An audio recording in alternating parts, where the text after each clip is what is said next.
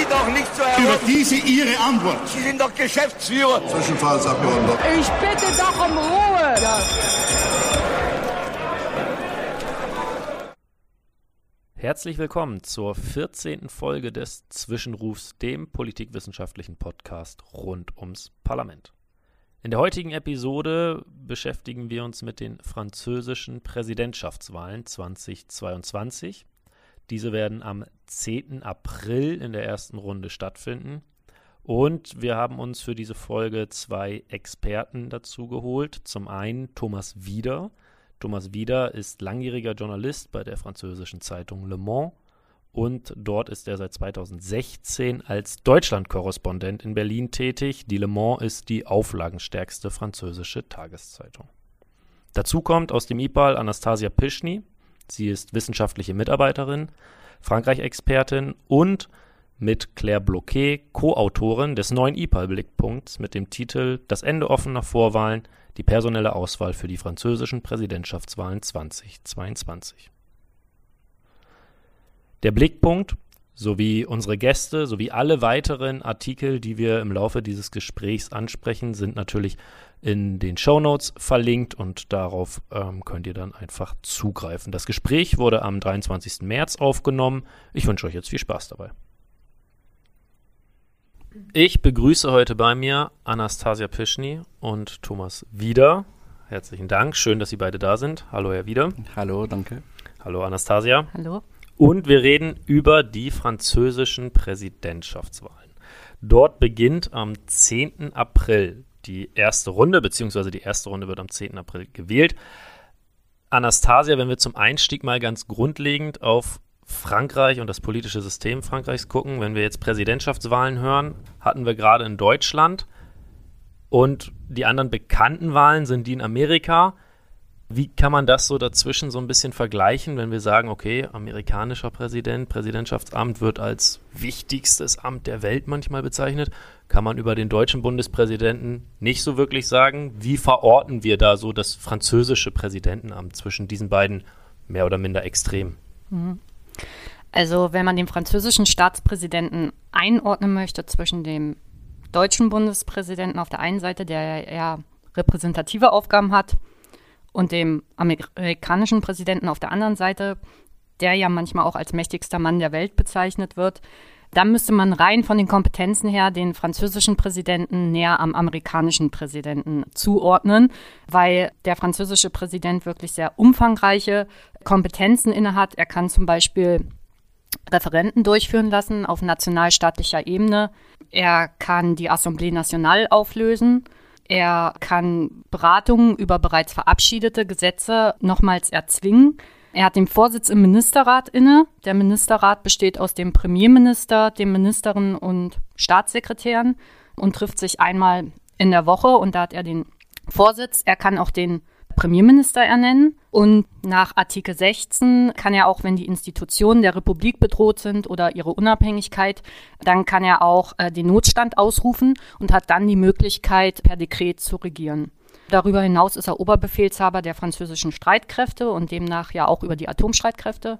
Und er kann drei der neun Mitglieder des Verfassungsrates des Conseil Constitutionnel benennen. Da sieht man also schon, dass er sehr umfassende und auch wirkmächtige Kompetenzen innehat. Und deshalb wird er scherzhaft manchmal auch als republikanischer Monarch bezeichnet.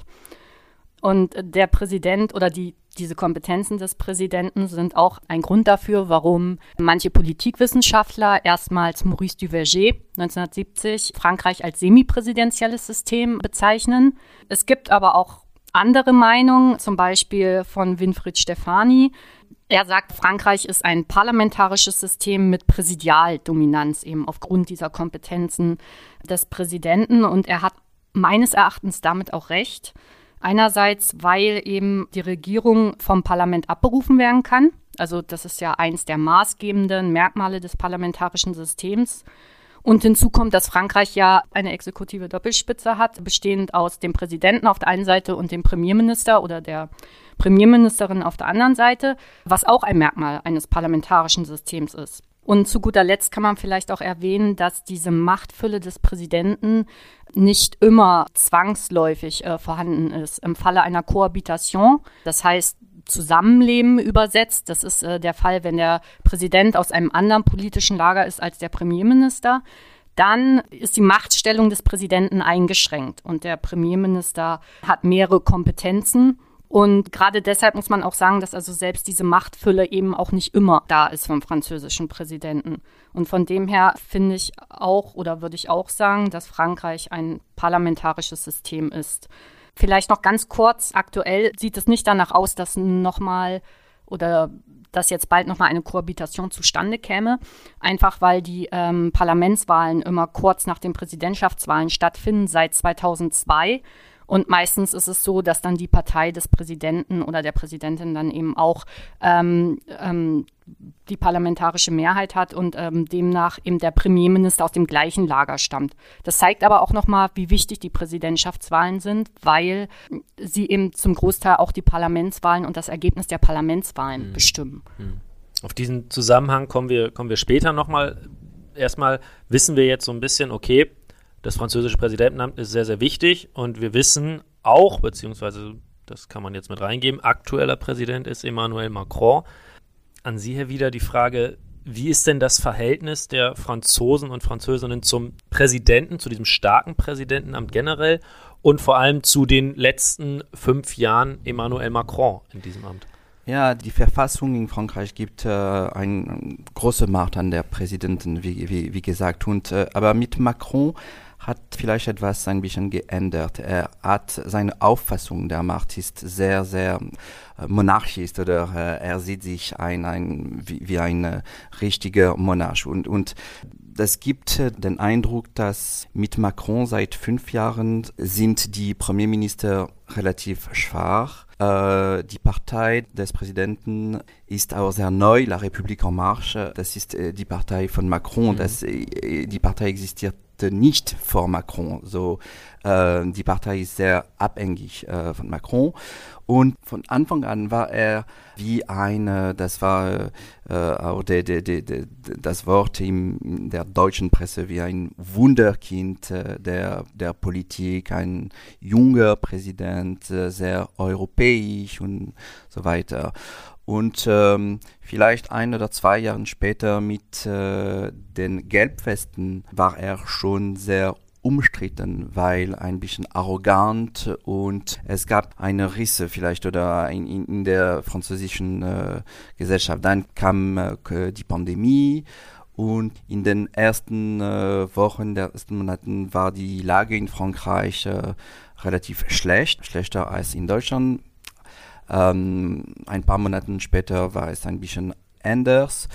Und dann kam der Krieg in Ukraine. Und heute vielleicht äh, ist ähm, sein Image ein bisschen besser, vielleicht, als in den zwei oder drei letzten Jahren war. Er ist vielleicht mehr ein äh, Kriegschef und das, das ist wichtig auch äh, für die fünfte Republik in Frankreich, kam von dem Algerienkrieg. Das mhm. ist, äh, das ist die Origin dieses. Mhm. So, der Krieg ist in der DNA dieser, äh, dieser Republik. So, vielleicht, das ist nicht so schlecht für einen Präsident in einer Zeit der Krieges. Er hat Vollmacht, nicht Vollmacht, aber, mhm.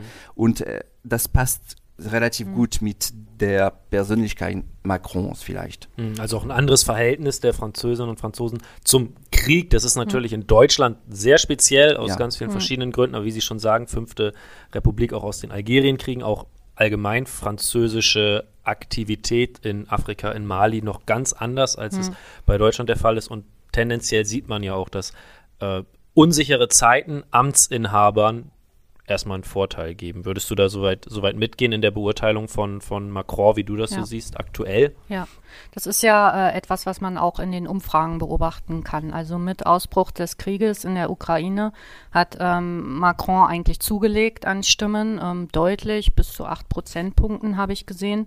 Das geht jetzt so ein bisschen wieder zurück. Ich glaube, Grund war vielleicht, dass er am 17. März war das, hat er eine vierstündige Pressekonferenz gehalten, wo er ja sein Programm vorgestellt hat. Und da, glaube ich, war ganz ausschlaggebend, dass er an die Rentenreform wieder ran möchte und ähm, die Rente auf 65 Jahre anheben möchte. Für unsere Zuhörer und Zuhörerinnen, die äh, das Renteneintrittsalter in Frankreich, man kann es äh, aus deutscher Perspektive kaum glauben, liegt bei 62 Jahren. Und ähm, das ist für die Franzosen auch so ein bisschen ein rotes Tuch. Ähm, da, da wieder ranzugehen. Und ich glaube, das hat ihn jetzt so zumindest leicht zurückgeworfen in den Umfragen. Er ist nach wie vor, ähm, ich habe mehrere Umfragen äh, verglichen, immer der, der Gewinner der ersten Wahlrunde und auch der zweiten. Aber es ähm, wird noch mal ein bisschen spannender jetzt. Mhm. Du sagst ja schon was, er ist ähm, führend in den Umfragen und damit kommen wir auch so ein bisschen jetzt zu den anderen Teilnehmerinnen und Teilnehmer der Wahl, denn es ist nicht nur Macron, natürlich stehen auch andere zur Wahl und da auch Bevor wir zu dem, was wir hier Kandidaten-Ping-Pong nennen, erstmal noch zu den Grundlagen gehen. Wie wird gewählt, Anna? Äh, wer darf wählen und wer kann gewählt werden? Also mhm. was, was müssen die, die Kandidaten mitbringen, um überhaupt das passive Wahlrecht sozusagen mhm. zu bekommen? Okay, also äh, wie wird gewählt? Direkt. Also mhm. alle Franzosen und Französinnen können den ähm, Staatspräsidenten äh, wählen für fünf Jahre und maximal zwei Amtszeiten. Also mhm. der Präsident kann maximal ähm, zehn Jahre im Amt sein. Die Wahl findet 20 bis 35 Tage statt, bevor der amtierende Präsident die Amtsgeschäfte übergeben muss. Und es wird gewählt in zwei Wahlgängen. Ersten Wahlgang ist äh, derjenige Gewinner, der die Mehrheit der Stimmen erreicht. Das war bislang nicht der Fall. Deshalb gibt es in der Regel einen zweiten Wahlgang, zwei Wochen nach dem ersten Wahlgang. Ähm, also ganz grundsätzlich kann man da sagen, 50 plus 1 Prozent der Stimmen braucht man genau, im ersten Wahlgang. Genau, okay, um genau, zu ja. gewinnen ähm, da das relativ unwahrscheinlich ist, ähm, auch aufgrund der Fülle an Kandidaten, die da im ersten Wahlgang meistens antreten, gibt es einen zweiten Wahlgang, wo dann die Person gewinnt, die die meisten Stimmen bekommt, also relative Mehrheit, ja, und wird dann zum Staatsoberhaupt gewählt. Also die beiden Bestplatzierten des ersten Wahlganges treten mhm. im zweiten Wahlgang gegeneinander an.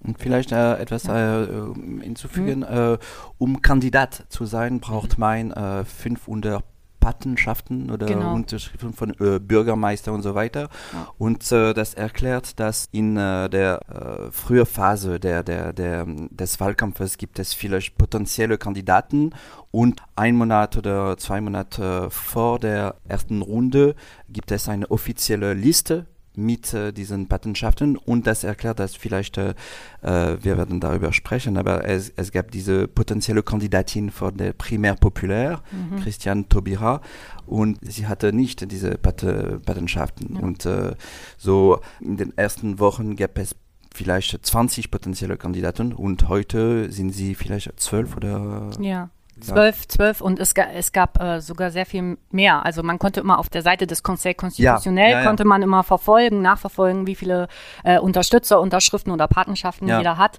Und äh, ich meine, das waren ähm, 50, 60 Kandidaten, mhm. die da äh, aufgelistet waren, aber eben nur zwölf konnten dann, also das ist schon eine große Hürde, die man auch um, überwinden muss. Um da ähm. nochmal, wie können wir uns diese Patenschaften vorstellen, auch um das vielleicht so ein bisschen ja. für die Zuhörerinnen und Zuhörer deutlich zu machen. Wie könnte man das in Deutschland vergleichen? Also wen, von wem brauche ich eine Unterschrift, um in, halt in Frankreich als Kandidat antreten zu können? Also 500 Patenschaften von wem? Von gewählten Politikern. Also das sind Politiker, die in den Parlamenten sitzen, auf allen Ebenen. Ähm, also auch Stadtrat quasi, ja, Kommunalrat, genau. sowas. Und das okay. sind ja die meisten. Also ja, aber die, die, die, die, die, die müssen, äh, es, es sind äh, 500 Patenschaften in, äh, ich denke, äh, 30 Departements, 30 genau. Regionen. Mhm. Okay. Nicht alle in eine. Okay, genau. ja, es muss ein bisschen regional ja, verteilt ja. sein. Genau, da gibt es nochmal gewisse ja, Hürden, die da mhm. drüber mhm. liegen. Also nicht nur die 500 Unterstützerunterschriften, auch noch aus 30 äh, verschiedenen Departements. Und ich glaube, aus einem Departement dürfen nicht mehr als 10 Prozent der Unterstützerunterschriften kommen. Okay. Und das prüft dann alles der Conseil Constitutionnel. Das ist am 4. März geschehen. Und äh, diese Parrainage, die gibt es schon sehr lang in Frankreich, aber sie ist auch schon, sie sind auch sehr lang umstritten. Also mhm. ähm, gerade weil Kandidaten und Kandidatinnen immer wieder Probleme haben, gerade auch extreme äh, Kandidaten und Kandidatinnen, weil diese Unterstützerunterschriften sind öffentlich. Also wenn ein Bürgermeister, eine Bürgermeisterin sich dazu entschließt, eine Person zu unterstützen, dann ist das öffentlich einsehbar. Und das ist natürlich für Parteipolitiker manchmal auch ein Problem. Aber das ähm, ist keine politische Unterstützung. Das ist ein Unterschrift, ein Patenschaft, aber er kann, er kann äh, seine Unterschrift geben, ohne für diesen Kandidat zu, zu wählen. Ja, ja, genau. Aber das ist ein bisschen subtil. Ja. Aber, ja. ja. Mhm. Mhm. Aber man muss es öffentlich erklären. Ja. Das ist ja zumindest, also man kann sich bei manchen Kandidaten, zu denen wir jetzt kommen, schon vorstellen, dass es heikel ist, einfach mhm. sich als jemand, äh, der auch ein gewähltes Amt innehat, öffentlich dafür auszusprechen, dass er zumindest kandidieren soll. Und damit würde ich übergehen. Ähm, Herr Wieder, nennen Sie einfach mal einen Kandidaten außer Macron, der gute Aussichten oder die gute Aussichten hat, über den wir jetzt reden können. Wen würden Sie da sehen vom aktuellen Kandidatenfeld? Vielleicht die wichtigste Kandidatin bleibt Marine Le Pen heute. Ich denke, sie hat keine Chance, Präsidentin äh, gewählt zu, zu werden, aber sie, sie werden wahrscheinlich äh, in der Stichwahl gehen. Also mhm. das ist, äh, ja, sie mhm. war schon da im Jahre 2017. Äh, ihr Vater war schon da im Jahre 2002. Also das ist eine lange äh, Familiengeschichte, die ja. Le Pen. Sie ist die rechtsextreme Kandidatin, ja. muss man ja. vielleicht noch sagen. Genau, tritt jetzt zum dritten Mal. Zum dritten Mal, an, ja. bereits. Ja. Und wie können wir das so ein bisschen, Entschuldigung, wie können wir das ja. so ein bisschen einordnen? Also sie ist eine Rechtsextreme, also immer wieder die Vergleiche, die wir versuchen, klar, die hinken an einigen Stellen, aber dass wir das für die Zuhörerinnen und Zuhörer mit primär deutscher politischer Bildung so ein bisschen angucken, vielleicht AfD, kann man das so sagen, so grob? AfD, ich denke, das ist korrekt, ja, ja das Vergleich ja. ist korrekt. Es gab zumindest auch. Sie um, sind ähm, in, der, in, in, ähm, in derselben Gruppe im, Im Europaparlament. Mhm. So, so. Europaparlament, ja, ja. Sie hat, ist auch von ihren Maximalforderungen zum Teil abgerückt, die sie 2017 noch hatte. Also mhm. da ähm, versucht sie ja auch so ein bisschen dieses Partei-Image des Rassemblement National zu entdiabolisieren, ja. sagt man immer. Das ist ihr ein Stück weit auch gelungen. Aktuelle Umfragen sehen sie ja auch weiter vorne als noch 2017 in der Stichwahl. Sie hatte aber in ihrer Kampagne erhebliche Probleme zum Teil, dass sie, glaube ich, auch vorher so nicht gesehen hat. Da war einerseits Eric Zemmour, über den wir vielleicht gleich noch reden, der wie Phönix aus der Asche ähm, quasi ähm, jetzt auch kandidierte. Ende 2021 hat er seine Kandidatur angekündigt und er macht ihr Konkurrenz programmatisch. Dann äh, die Unterstützerunterschriften, die für sie ja auch nicht einfach waren. Sie hat diese Hürde genommen, aber äh, sie hat sie nur ganz knapp erreicht. Und ich glaube Ende Februar, ja Ende Februar war das auch nochmal ihre Kampagne ausgesetzt und sich mit einem Appell an alle Bürgermeister und Bürgermeisterinnen gewandt, weil sie unbedingt diese Unterstützerunterschriften brauchte und es mhm. sah so aus, als bekäme sie sie nicht zusammen. Und das Dritte ist vielleicht auch, dass sie ja äh, für ihre Kampagne 2017 massive Unterstützung hatte aus Russland, russische Kredite bekommen hat. Weiß nicht mehr, inwiefern, da können Sie vielleicht was zu sagen, Herr Wieder, inwiefern das den Franzosen und Französinnen noch präsent ist, ob sowas eine Rolle spielt. Aber ähm, in jedem Fall gab es auch dieses Bild mit Putin zusammen und das hatte sie in ihrer Wahlkampfbroschüre und da mussten viele dieser Broschüren vernichtet werden oder man hat es zumindest versucht, aber in Zeiten von Social Media ja, klappt das nicht, hat das nicht mhm. wirklich geklappt. Ähm, das war das dritte und dann vielleicht noch das vierte, was ihr jetzt auch nicht in die Karten spielte, war, dass ihre Nichte Marion Marichal jetzt Semur unterstützt, ähm, ja. die ja auch, also ihre Nichte ist auch beim Rassemblement National.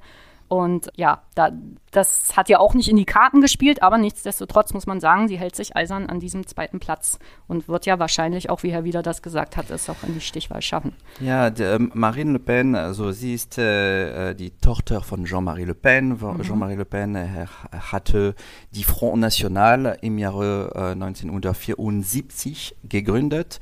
Er war viermal Kandidat äh, und in der Stichwahl im Jahr 2002 und äh, ist er vielleicht 90 Jahre alt, mhm. äh, ja, aber er verkörpert die alte äh, Rechte, äh, ja, mit dem Algerienkrieg, äh, die, die Zweiten Weltkrieg, die Kollaboration mit den Nazis und so weiter. Sie, sie hat, äh, wie gesagt, äh, die, diese, ihr Ziel war die Entdämonisierung der Front National und sie hat der, ähm, der, der, der Name äh, die, die der Partei äh, geändert. Jetzt ist der Rassemblement National und nicht, mhm. nicht mehr Front National, Rassemblement Rassemblement nicht mehr ja, zusammen. Mhm. Äh, ja.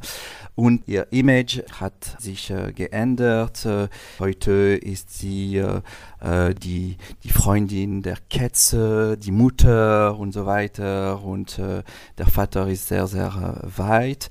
Und Seymour ist äh, für sie ein Konkurrent, aber er hilft ihr weit mit seiner sehr strengen Image. Hilft er äh, jetzt, äh, sie steht links vor Seymour, Mhm. von Seymour. Do, so, ähm, er hat auch das Image Marine Le Pen entdämonisiert, äh, Seymour. Äh, und ähm, im Jahre 2017 war sie für den Frexit. Das ist nicht Ja. mehr der Fall heute.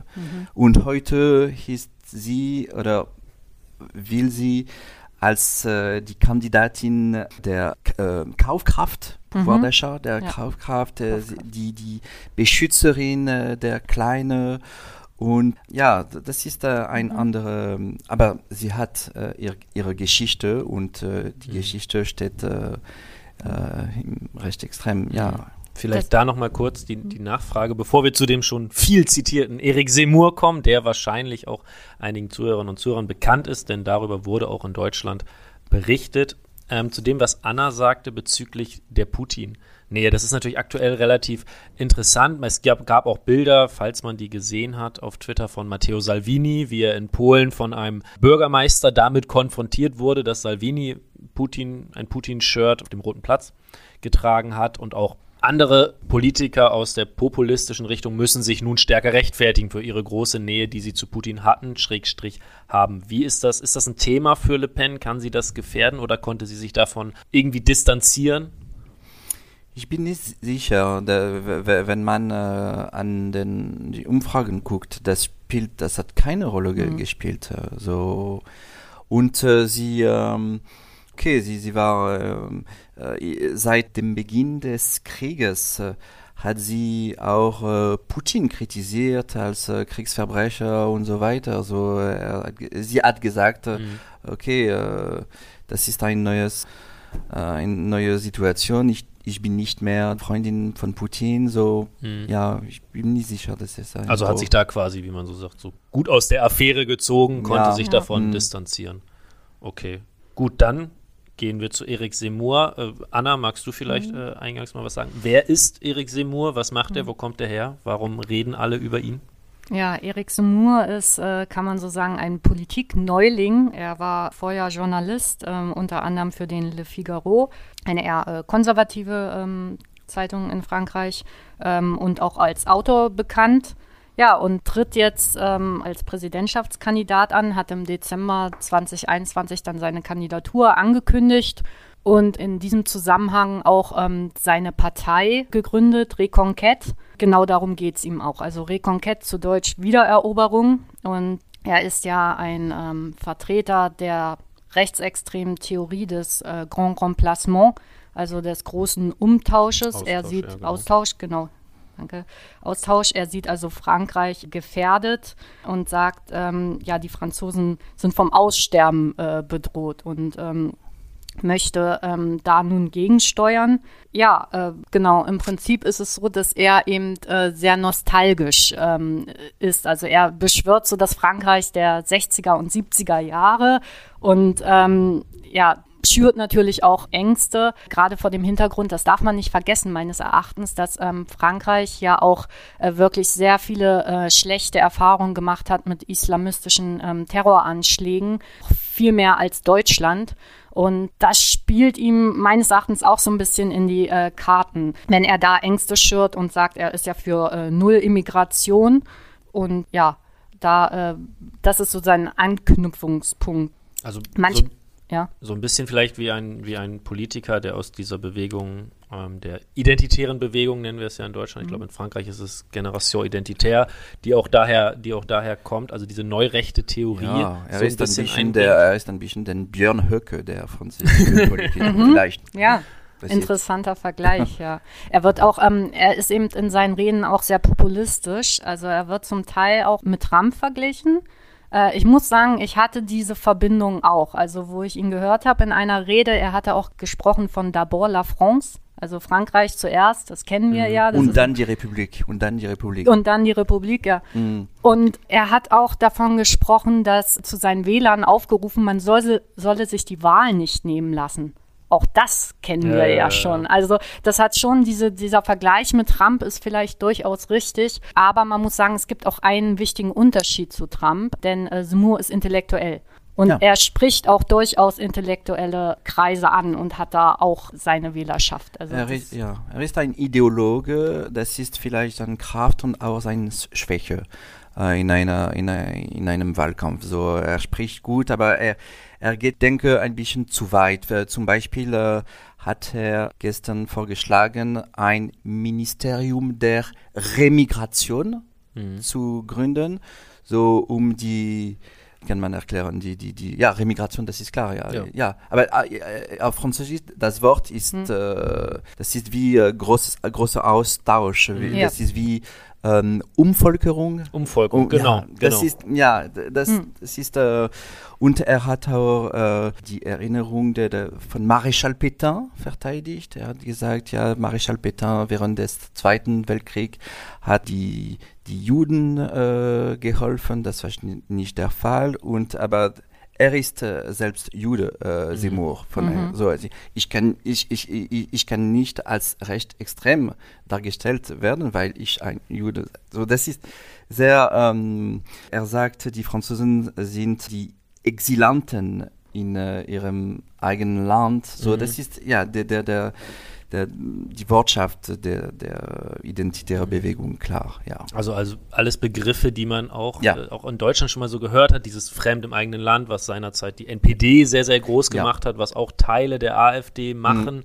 Wie- Wie Sie gesagt haben, die Rede vom großen Austausch, auch das sind Ideologien, die, die in Teilen Deutschlands vorherrschen. Ein fragwürdiger Umgang mit der eigenen Geschichte, was Sie gerade das Vichy-Regime Mhm. angesprochen haben, auch das kennen wir in Deutschland, wenn wir an den Zitat Vogelschiss in der deutschen Geschichte denken, wie es äh, Gauland, glaube ich, seinerzeit sagte. Mhm. Also das, das heißt, wir haben mit Le Pen eine sehr rechte Kandidatin, mit Seymour einen noch rechtsextremeren Kandidaten. Gibt's auch irgendwas, sagen wir mal, Macron steht ja irgendwo als mehr oder minder liberal, auf jeden Fall ökonomisch sehr liberaler da. Gibt's auch noch einen Kandidaten links von Macron? Es gibt Kandidat zwischen Macron und Le Pen. Es Da gibt gibt's auch noch jemanden. Ja, ja, ja, ja. Und das ist äh, Valérie Pécresse. Genau. vielleicht. Ja, vielleicht mh, zuerst, weiß nicht, Pécresse mir. Wir können mit Pécresse starten. Okay, äh, ja, Valérie Pécresse, ähm, ein bisschen auch eine Überraschungskandidatin von Les Républicains. Républicains, ohne jetzt zu weit auszuholen, aber sind auch in einer äh, Krise, würde ich sagen. Also die äh, Partei hat auch sehr viele Parteimitglieder in den letzten zehn Jahren verloren. Sie haben jetzt wieder zugelegt durch diese interne Vorauswahl, die sie gemacht haben. Es sind fünf Kandidaten angetreten. Pécresse war die Siegerin, hat sich gegen vier männliche Gegenkandidatinnen durchgesetzt und äh, ja, sie ist äh, bekannt, äh, weil sie unter Sarkozy war sie Forschungsministerin und war deshalb so ein bisschen die Überraschung, weil sie 2019 aus der Partei ausgetreten ist ähm, und hat dann ihre eigene Partei äh, gegründet, Soyons Libre so ein bisschen übersetzt, lasst uns frei sein. Und dann ist sie wieder eingetreten, ähm, kurz vor dieser internen Nominierung. Ja, was soll man sagen? Die, Sie ist die, die Ministerpräsidentin von Ile-de-France. so Ja, die, die größte, genau. ja. Aber sie, sie, sie, sie, das Problem von Pécresse ist, dass sie kein äh, eigenes hat. Raum hat zwischen Macron, der ist sehr, Macron hat äh, ihre Ideen äh, übernommen. übernommen. Zwischen äh, Macron und äh, Le Pen Zemmour gibt es keinen Raum für, für Pécresse. Und sie ist nicht sehr äh, charismatisch, sie hat Probleme mit ihren Reden und äh, das, i- es ist äh, sehr schwierig äh, für sie. Äh, äh, vor zwei Monaten äh, lag sie in der Umfragen bei vielleicht äh, 17, 18 Prozent. Und heute, ein Monat vor der ersten Runde, liegt sie bei äh, 10 Prozent. So, das ist ein, äh, ja. ja. Sie hatte auch Probleme, weil ähm, in der Zwischenzeit Erik Wirth, das ist der Vorsitzende des Finanzausschusses Ausschuss. in der Assemblée Nationale, genau, er hat eben, ähm, ist auch Republikaner und hat öffentlich äh, gesagt, dass er äh, Macron unterstützt. Ähm, seinerseits, das war natürlich auch ein Der ehemalige äh, Premierminister äh, Raffarin, äh, mhm. der auch ein äh, Republikaner, er, hat, er, er, ist für Macron heute, so viele ja, Republikaner ja. sind für und Macron heute. Sarkozy ja. unterstützt ja auch nicht wirklich. Ja, und vielleicht wird Sarkozy Macron unterstützen, mhm. das ist eine Frage. Das, ist, das wäre eine Katastrophe für ja, sie. Ja, also sie ist ein bisschen blass. Okay, also wenn wir jetzt schon bei, der, bei den ehemals großen Parteien, also den Les Républicains, den Republikanern, sind mit Valérie Pécresse. Gibt es ja auch noch die andere große Partei, zumindest ehemals, von der ein François Hollande kommt, auch ein Mitterrand, die Sozialisten, ohne dass ich es jetzt versuchen muss auszusprechen. Die haben auch eine relativ prominente Kandidatin, kann man mal sagen, die aber wir eigentlich nicht besprechen müssen, weil sie nicht wirklich Chancen hat, irgendwas zu erreichen, oder? Das ist eine, ah, eine Katastrophe, vielleicht.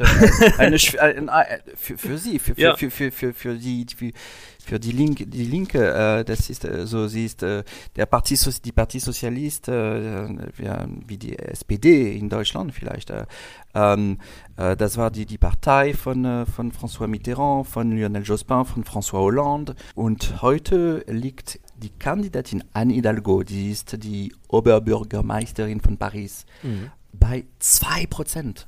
Das ist also, das sind so in etwa wahrscheinlich die letzten Zustimmungswerte, die Hollande am Ende seiner Amtszeit hatte. Das dürfte ja. sich so in etwa irgendwie, ja. irgendwie passen. Schon äh, im Jahre 2017 war der Kandidat der Parti Socialiste Benoît Hamon, der ehemalige äh, Minister bei äh, Hollande, und sein Ergebnis war 6 Prozent. Das war ja. das äh, 6,4 niedrigste Ergebnis in der Geschichte der, Sozial der Partie Sozialist. Und heute ist er noch äh, niedriger für Anne Hidalgo. Ja. ja.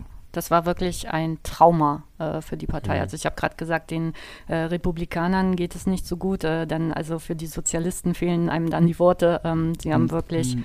mit diesem schlechten Ergebnis zu kämpfen, sind auch innerparteilich ja gespalten also auch an Hidalgo. Da gab es zum Beispiel Ségolène Royal, die ja auch gesagt hat, wir werden gleich über ihn, ihn sprechen. La vote utile, also die nützliche Stimme wäre Mélenchon zu wählen und eben nicht Hidalgo.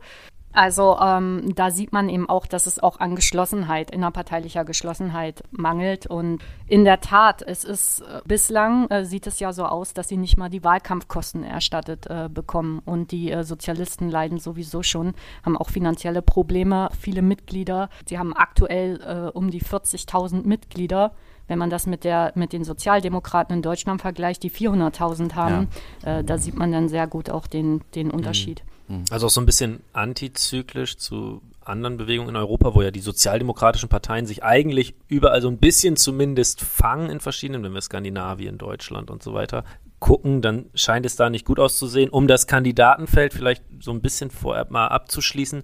Also wenn man in Frankreich, ich sage jetzt mal vereinfacht, links ist, dann wählt man anscheinend nicht an Hidalgo, sondern wen wählt man dann? Gute Frage. Gute Frage Vielleicht heute äh, ein bisschen mehr Mélenchon äh, Mélenchon, äh, das ist, Mélenchon ist ein bisschen kompliziert. Er ist ein ehemaliger Sozialist. Äh, vielleicht ist er ein bisschen wie der Oscar Lafontaine äh, von Frankreich.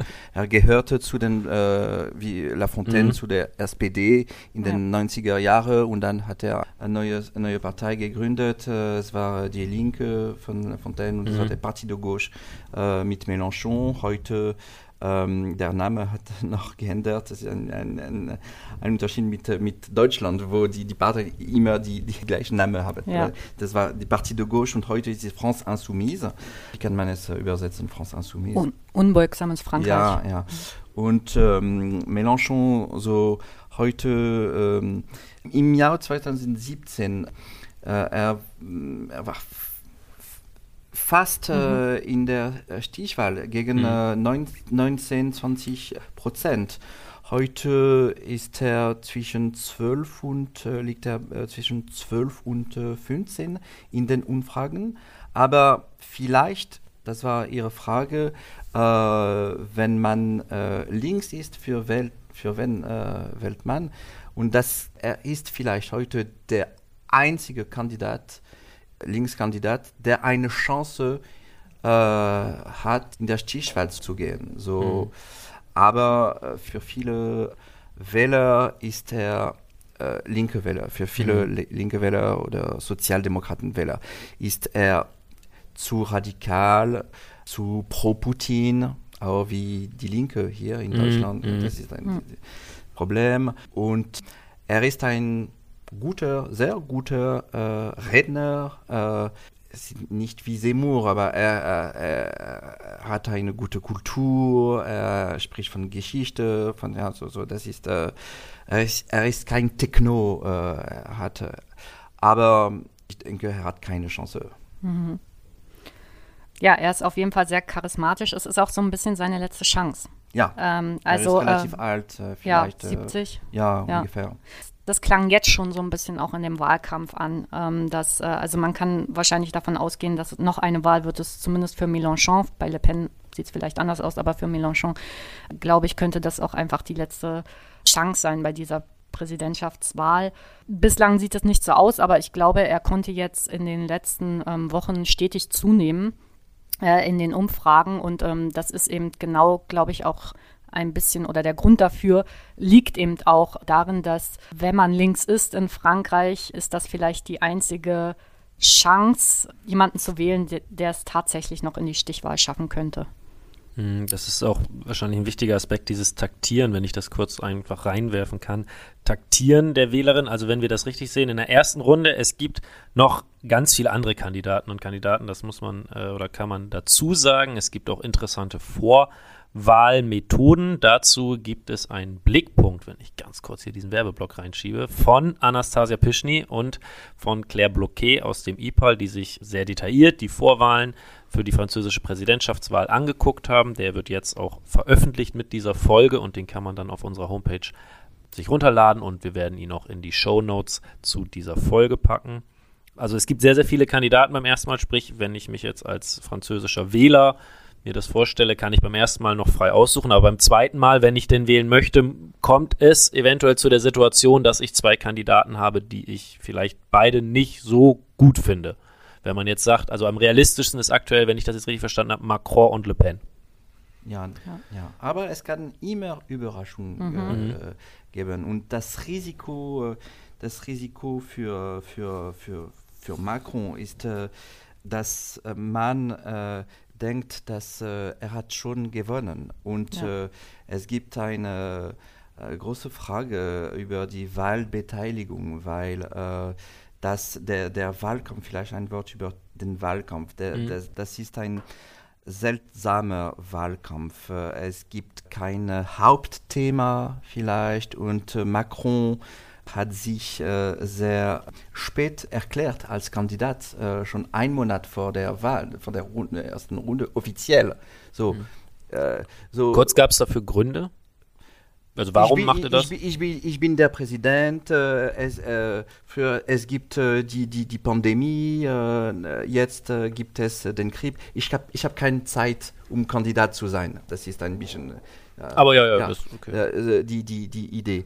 Und ähm, das ist ein, ein bisschen seltsam, weil äh, jeder wusste, dass er Kandidat wäre. Aber das ist äh, schwierig. Äh, das ist wie ein, ein, ein Spiel ohne den Protagonisten. Mhm. Äh, und äh, so, das war auch schwierig.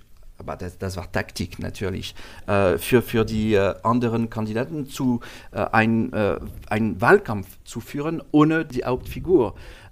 so, es gibt keine und es gibt auch eine, das ist ein, eine Tendenz, eine große Tendenz in Frankreich, nicht nur in Frankreich, aber vielleicht mehr in Frankreich als in Deutschland, äh, dass Missvertrauen in der Politik ist erheblich in Frankreich, sehr erheblich. So, es gibt keine, keine Enthusiasmus. Die Alternative äh, von Macron, äh, Mélenchon ist ein, ein bisschen alt, äh, der Kandidat der Grünen, Yannick Jadot, ist nicht sehr charismatisch. So, ja, das ist auch der Grund dieser ja, seltsame Wahlkampf.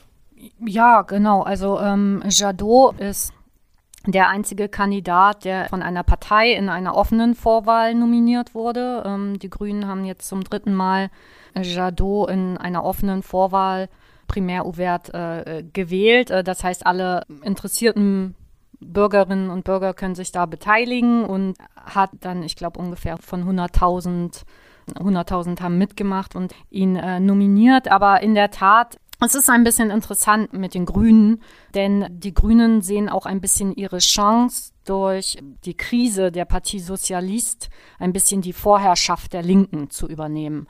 Also wir konnten mit einer mit, mit einer Person sprechen, die im grünen Vorstand ähm, ist. Und sie hat uns auch ein bisschen zu verstehen gegeben, dass es bei dieser Vorwahl, sie wollten sich nicht nach anderen Parteien richten, so wie es ja 2017 auch noch der Fall war, der grüne Kandidat, auch da war Jadot der Kandidat, der dann zurückgetreten ist und Benoit Hamon, den Sozialist, unterstützt hat. Und das kam diesmal nicht in Frage, weil sie einfach gesagt haben, die Sozialisten sind so schwach, sie können sich gerne uns anschließen, aber wir entscheiden jetzt, wir bilden diesen Pol Pol Ecolo, diesen ähm, ökologischen Pol und ähm, geben die Richtung vor. Ja, faktisch ähm, hat er keine Chance. Wenn man nach den Umfragen geht, äh, er liegt bei 5, 6 Prozent in den Umfragen. Also er hat keine Chance, in die, in die Stichwahl einzuziehen. Aber ähm, nichtsdestotrotz äh, muss man sagen, dass es für die Grünen ein gutes Ergebnis ist wenn man bei den Präsidentschaftswahlen äh, schaut, äh, nicht 2017, aber 2012, da war Eva Jolie die Kandidatin, die gut 2,3 Prozent der Stimmen hatte. Also es ist vielleicht ein Achtungserfolg, aber geht nicht darüber hinaus. Und auch nicht im europäischen Trend, den man ja auch sonst sieht, grüne Parteien sehr, sehr erfolgreich. Also natürlich gerade auch in, in Deutschland, wenn wir uns an den zumindest teilweise den Wahlkampf zur Bundestagswahl, was da für Umfragezahlen erreicht wurden. Und um diesen Vergleich nochmal ein bisschen weiterzuführen, wenn wir uns angucken, also es gibt eine aussichtsreiche Kandidatin, Marine Le Pen, die sehr weit rechts ist, mit, ich sage jetzt mal 20 Prozent, grob, grob. Dann gibt es einen Kandidaten noch weiter rechts, der auch nochmal 10 Prozent, vielleicht ein bisschen mehr, so in etwa, das sind schon mal 30 Prozent der französischen Wählerinnen und Wähler auf der extremen Rechten. Mhm. Und dann gibt, sind wir noch nicht bei der konservativen Kandidatin angekommen. Mhm. Herr Wieder, kann man vereinfacht sagen, dass die französische Gesellschaft einfach ein bisschen weiter rechts ist als die deutsche in manchen Fällen oder dass einfach andere Themen aktuell mehr im Mittelpunkt stehen, die auch eine solche Positionierung befeuern? Ja, jetzt würde ich, äh, das würde ich sagen, vielleicht. Äh, es gibt äh, Themen, äh, die vielleicht äh, in Frankreich, die rechte Themen oder ja, eine rechte Imaginär in Frankreich, der vielleicht äh, mehr als in Deutschland die, die Identität, äh, Migration, Sicherheit, Islam vielleicht auch mit äh, die Bataclan und so weiter. Das ist äh, ähm, Themen, die nicht so viel im, im Zentrum des äh, deutschen Bu Bundestagswahlkampfs. Sie war nicht anwesend, äh, mhm. aber die, die, das prägt mehr die, den französischen Wahlkampf. So, ja, vielleicht ist die, die französische Gesellschaft konservativer, ich weiß, ja, ja, wahrscheinlich. Auch einfach polarisierter vielleicht. Polarisierter, mhm. ja. Also auch wenn man, auch die Grünen sind ja radikaler, als es die äh, Grünen in Deutschland ja. sind. Mélenchon als linksradikaler da, ähm, Kandidat. Also die drei Kandidaten, die nach den Umfragen Macron am gefährlichsten werden, sind extreme Kandidaten. Wirklich rechter, muss ich sagen, weiß ich nicht. Ich konnte mich erinnern, dass 2014 hatte ich einen Online-Beitrag geschrieben mit der Frage, ob äh, Marine Le Pen nächste Präsidentschaftskandidatin wird. Und Anlass, äh, warum ich diesen Artikel geschrieben habe, war, dass Le Pen in den Umfragen vorne lag. Da kam eine Umfrage und dann war der Aufschrei groß und nein, kann Le Pen wirklich Präsidentin werden? 2014, das ist acht Jahre her. Also ich glaube, diese äh, reale, relativ reale Vorstellung, ähm, dass ähm, ja, dass Le Pen wirklich äh, Präsidentin werden könnte, die begleitet Frankreich ja doch schon eine ganze Weile. Mhm, mh. Von dem her weiß ich gar nicht, ob das jetzt aktuell so ein großer Ruck ist. Ich glaube, das war vielleicht dieser Ruck nach rechts, den es auch in meinen Augen gibt, aber das war mehr ein schleichender Prozess. Mhm. Aber de, de, ähm, Ihre Frage, äh, wenn man die Franzosen fragte, wo, wo sind sie im, Mhm. im politischen Spektrum, rechts oder links? Es gab äh, eine, eine Studie, ähm, äh, sie sagten äh, ungefähr ses- 60 Prozent rechts, 20 Prozent links und 20 Prozent oder 30 Prozent ungefähr nirgendwo. Mhm. Ja, und besonders bei den jungen Welle, äh, diese ähm, Idee von rechts und links hat nicht keinen Sinn mehr äh, für, für, viele, für viele Leute. Und äh, das erklärt aus, dass, okay, Marine Le Pen kommt aus einer äh, äh, Partei, äh, politische Kultur und so weiter, aber die Wähler von, von Marine Le Pen, sie sind, sie sind äh, für, für meistens junge Wähler ohne Diplome oder Nichtswähler. So. Sie sind nicht recht extrem. Ja, so, das ist die Schwierigkeit. Ja. Also vielleicht so fehlende Hürden oder in, Deutsch, in Deutschland haben wir da häufig so Brandmauern zugesagt zum Ja. Wählen von Rechtsextremen, dass die nicht so präsent sind einfach, ähm, auch für die französische Jugend oder dann ähm, Die Wähler von Zemmour, ja, sicherlich, weil Mhm. er hat eine klare Ideologie, aber die Wähler von Le Pen, ein, ein Teil von ihnen sind, ja, okay, klar, äh, äh, rechten Rand der Politikspektrum, aber für, wenn sie spricht von der äh, Kaufkraft, von den äh, äh, Preis der Gas, der für das ist Mhm. ja das ist die die die Kandidatin die die die die die kleine der der kleine ja und äh, also dieses populistische Narrativ der Ja. einfachen Leute, Ja, der, ja, ja, der, ja. der einfachen Ja, sie hat Arbeiter, auch ja. die Arbeiter und Arbeiterinnen zum Teil auf ihrer Seite, die die Partie Sozialist auch ein Stück weit Ja. verloren hat. Mhm. Auch viele junge Wähler, die sich für Le Pen aussprechen. Vielleicht auch mit ähm, ja, populären Forderungen, wie zum Beispiel den öffentlichen Nahverkehr kostenlos anzubieten. Also so eine, damit, damit punktet sie auch und versucht sich natürlich auch, ja, versucht sich wählbar zu geben. Wenn wir also diese, diese Spaltung der Gesellschaft, also mit einem sehr linksextremen Kandidaten, einem äh, zwei Kandidaten auf der rechten, sehr rechten Seite sehen, dann noch zwei Fragen dazu von mir. Zum einen äh, an Sie, Herr Wieder, wo, wo können wir da eigentlich Macron verorten? Da haben wir noch gar nicht drüber gesprochen. Was ist, ist der ideologisch in der Mitte oder wo sehen wir den so? Und daran anschließend die Frage an Anna, was macht das mit den beiden ehemals starken Parteien? Darüber hatten wir auch schon so ein bisschen gesprochen. Also was macht das eigentlich mit der Parteienlandschaft, wenn wir hören, Macron hat eine eigene Partei, Seymour hat eine eigene Partei, Le Pen auch so ein bisschen so eine neue Partei umgemacht. Aber genau, wie passt erstmal Macron in dieses Bild von den ganzen ähm, Ideologien? Also Macron ähm, im äh, Jahr 2017 war der Kandidat von et en même temps, der Kandidat der zugleich, ein bisschen rechts, im Zentrum. Mhm. Okay.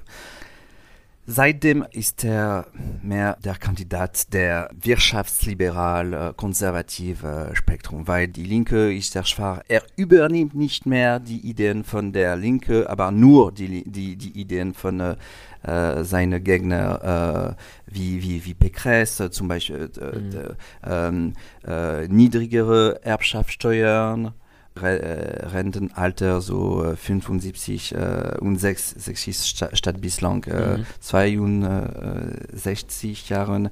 Er will auch den Zugang zu Sozialhilfe, RSA, äh, einschränken. Mhm. Äh, das ist ein bisschen wie die Hartz-IV-Reform von äh, Gerhard Schröder. Äh, der äh, es ist nicht würdevoll, einfach eine Leistung ohne Gegenleistung zu beziehen. Das ist, äh, ja, da, Das so, ist so- so, das ist Fördern und fordern Ja, fördern und fordern, ja, ja, Variante. ja. Ähm, und äh, Europa bleibt äh, wichtig für ihn, aber vielleicht nicht.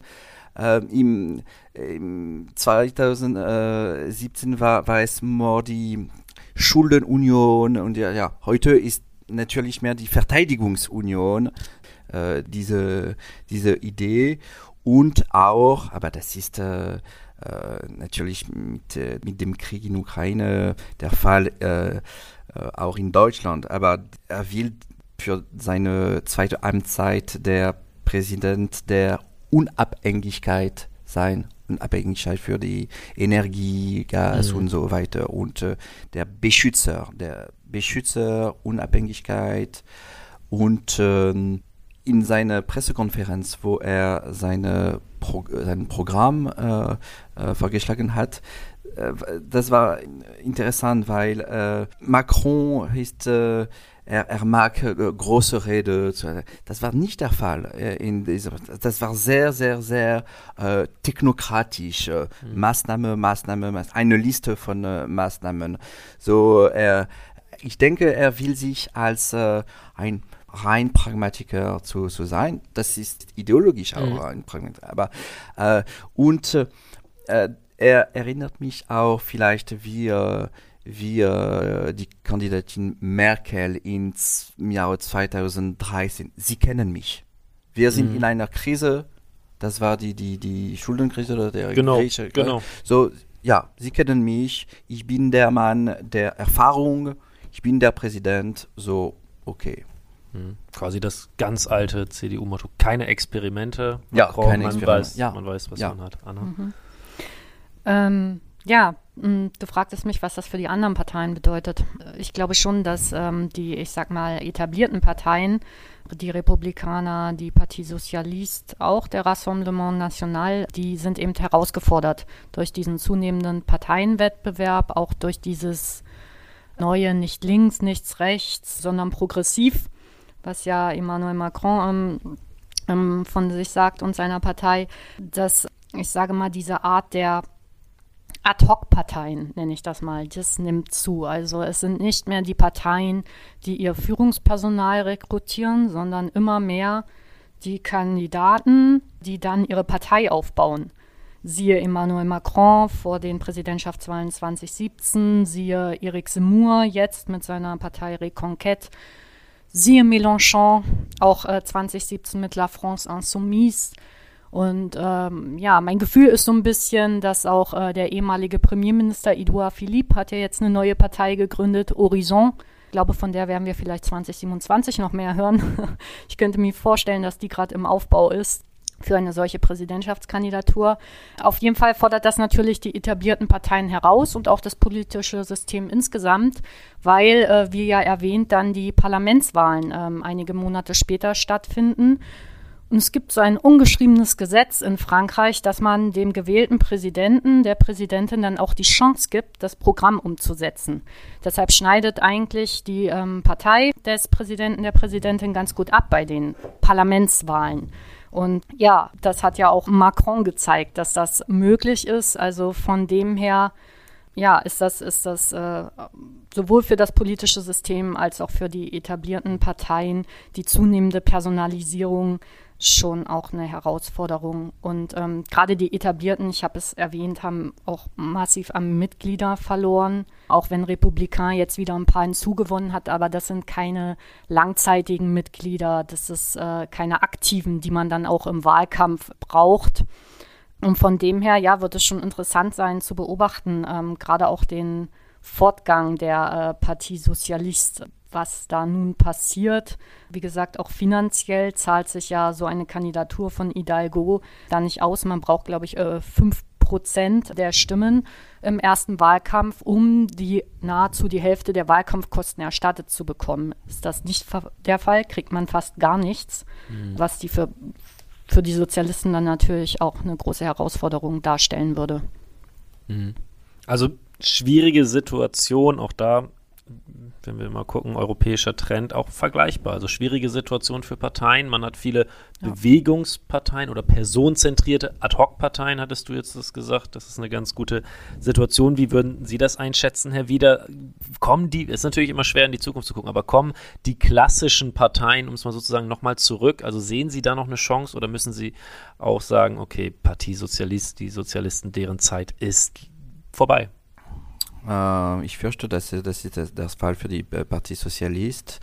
Es wird ja äh, etwas Neues äh, äh, kommen. Ich weiß nicht, äh, um die ökologische Partei vielleicht äh, etwas hm. Neues, nicht die, die aktuelle Grünen, aber mhm. dieser Raum existiert. Es gibt etwas äh, im, im Linke. Das, es hat schon existiert in den, äh, in den 60er Jahren, nach der Gründung der Fünften Republik. nach dem äh, Algerienkrieg war de Gaulle der Mhm. die Hauptfigur äh, der Politik vielleicht wie Macron heute hat und die Linke war sehr sehr schwach wegen der Algerienkrieg äh, das war nicht klar und ähm, zwischen der Gründung der Fünfte Republik und der Gründung äh, der neuen Sozialistpartei bei, äh, von Mitterrand. Es passiert vielleicht zehn oder zwölf Jahren. Und das kann Zeit äh, brauchen f- vor ein, äh, aber es gibt eine Rekonstruktion, das ist ein Prozess. Äh, und vielleicht wird äh, diese, dieser Wahl für die Linke ein Tiefpunkt äh, sein und dann kommt etwas Neues äh, nachher. Ja. Und dieses etwas Neues ist ja auch gar nicht so ungewöhnlich für die französische Parteienlandschaft, die auch sehr viel ähm, zersplitterter ist als ähm, in Deutschland. Also es werden ja öfters mal, dass sich Parteien umbenennen, dass neue Parteien entstehen, dass Parteien auch wieder verschwinden. Das ist insofern ja nicht außergewöhnlich ähm, für das französische Parteiensystem. Okay, dann würde ich sagen, um das Ganze jetzt allmählich abzurunden, wir könnten sicherlich noch sehr, sehr, sehr viel länger über die verschiedenen Aspekte der Präsidentschaftswahlen sprechen. Vielleicht werden wir das auch nochmal irgendwann nochmal vertiefen. Zunächst würde ich aber zum Abschluss nochmal bitte um eine Einschätzung einfach mal gerade raus bitten. A, wer kommt in die Stichwahlen und B, wer setzt sich durch? Anna, möchtest du anfangen? Unbedingt. ähm, also ja, die eine Million Euro Frage. Also ich glaube, ähm, dass Emmanuel Macron natürlich in die Stichwahl kommt und sein Gegner, seine Gegnerin wird eine Person sein, die radikalere Programmpunkte vertritt als er selbst. Und äh, ich da denke, brauchen wir noch einen Namen. ich denke, ähm, vielleicht so viel, ich denke, dass seine Chancen nicht schlecht stehen, ähm, tatsächlich äh, wiedergewählt zu werden. Er muss, ich glaube, das größte Wagnis besteht in ihm selbst. Er, es könnte passieren, dass er sich in der Kommunikation vergreift. Denn er muss sehr aufpassen. Herr Wieder hatte das zwischendurch auch mal ähm, angedeutet. Ähm, er wird ja auch als arrogant durchaus wahrgenommen in der französischen Gesellschaft. Das wird ihm immer auch mal wieder vorgeworfen. Er muss einfach sehr aufpassen, dass er, dass er sich da nicht angreifbar macht, ähm, dass er da sich nicht noch ein Fauxpas erlaubt. Ich glaube, ähm, ja, dann steht der zweiten Amtszeit kaum was im Wege. Mhm. Äh, ich bin einverstanden, er, er hat äh, gute Chance, aber es bleibt äh, noch ein Monat oder äh, 20 äh, Tagen. Und äh, heute ist das Risiko der Demobilisierung, er ist, äh, es ist auch der, der, der, das Risiko, dass Macron keine Diskussion will, ich bin Präsident, ich will nicht äh, kämpfen, das ist äh, ein, das kann eine schlechte Musik sein, äh, äh, er will keine Diskussion mit der anderen Kandidaten und das kann auch ein Problem sein. Aber wenn er in der Stichwahl geht, entweder gegen äh, Le Pen oder vielleicht gegen Mélenchon, ja, das ist die, die, die, die zwei Möglichkeiten, Mhm. ähm, hat er gute Chance zu gewinnen an, am Ende. Aber vielleicht mit, äh, ich weiß nicht, 60 Prozent gegen Le Pen. Aber ich denke nicht mehr. Und äh, 60 und 40 Prozent für Le Pen, das ist eine große Herausforderung für die nächste Amtszeit, für die französische Demokratie, wenn du, wenn du hast einen Kandidaten von der rechtsextremen Partei mit 40 Prozent, das ist ja, und äh, die Gelbwesten sind nicht äh, so weit, so Heute gibt es eine Union National mit der Krieg in Ukraine, aber mit der Inflation und so weiter, das kann äh, schwierige Monate äh, für uns sein. Ja. Mhm. Ja. Was wäre, das vielleicht noch, was wäre einfacher für Macron? Was würde sich Macron wünschen, wenn wir sagen, er ist mehr oder minder gesetzt in der nächsten Runde? Wäre es schwieriger für ihn gegen einen rechteren Kandidaten oder gegen den linken Mélenchon, der sich ja wahrscheinlich auch ökonomisch nochmal ganz stark unterscheidet von ihm, oder halt eine Le Pen, wo sie auch gesagt haben, da bedient man sich auch zumindest so ein bisschen mal an manchen Wirtschaftsthemen oder so. Ja, ich denke, das ist äh, schwierig für ihn gegen Le Pen. Ja, würde ich mich anschließen. Denke ich auch, ähm, dass es schwieriger wird, auch weil sie teilweise ja auch nicht nur unterschiedliche Programmpunkte haben, wenn man denkt an die Atomkraft. Da sind sich ja beide zum Beispiel sehr einig, dass man das weiterverfolgen sollte. Also da gibt es dann auch nicht nur Unterschiede. Das wäre mit Mélenchon anders. Und damit bedanke ich mich bei Thomas Wieder, Journalist bei Le Mans und bei Anastasia Pischny, meiner Kollegin hier im IPAL. Wir haben gelernt, wir gucken am 10. April sehr, sehr spannend auf die französischen Wahlen und noch umso mehr, wenn wir dann wissen, wer in der zweiten Runde steht. Und sicherlich werden wir das dann hier auch am IPAL weiter verfolgen. Vielen, vielen Dank für das schöne Gespräch. Vielen Dank. Vielen Dank.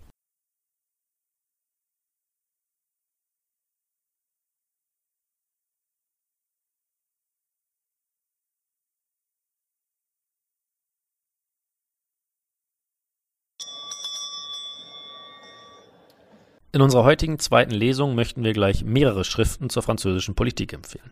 Zuallererst natürlich den neuen IPAL-Blickpunkt von Claire Bloquet und Anastasia Pischny mit dem Titel Das Ende offener Vorwahlen, die personelle Auswahl für die französischen Präsidentschaftswahlen 2022. Darin analysieren sie die Kandidatenrekrutierung der Sozialisten, Grünen und Republikaner. Wer sich grundsätzlich etwas näher mit der französischen Politik auseinandersetzen möchte, dem sei der Länderbericht Frankreich von der Bundeszentrale für politische Bildung ans Herz gelegt. In dem Sammelband schreiben zahlreiche Autorinnen und Autoren über viele verschiedene Themen der französischen Vergangenheit, Gegenwart und Zukunft. Zudem sollten diejenigen, die sich eher für soziologische Annäherungen an die Gesellschaft interessieren, einen Blick in das Buch Rückkehr nach Reims von Didier Eribon werfen Darin reflektiert der Autor anhand seiner eigenen Lebensgeschichte die gesellschaftlichen Entwicklungen der vergangenen 40 Jahre in Frankreich und geht zudem der Frage nach, wieso Teile der Arbeiterschaft sich dem rechtspopulistischen Front National zuwenden.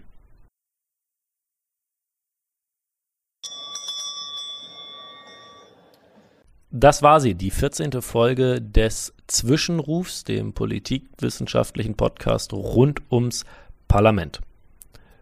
Falls ihr Anmerkungen, Kommentare, Kritik oder Vorschläge für neue Folgen habt, dann schreibt uns gerne. Ihr könnt uns erreichen entweder über unsere Mailadresse info@ipal.de. Ihr findet uns auch bei Twitter unter dem Handle i-parl sowie über die Kommentarfunktion bei dem jeweiligen Podcatcher eurer Wahl. Über eine 5-Sterne-Bewertung würden wir uns natürlich auch sehr freuen und ansonsten hoffe ich, dass wir uns bei der nächsten Folge wieder hören. Bis dahin.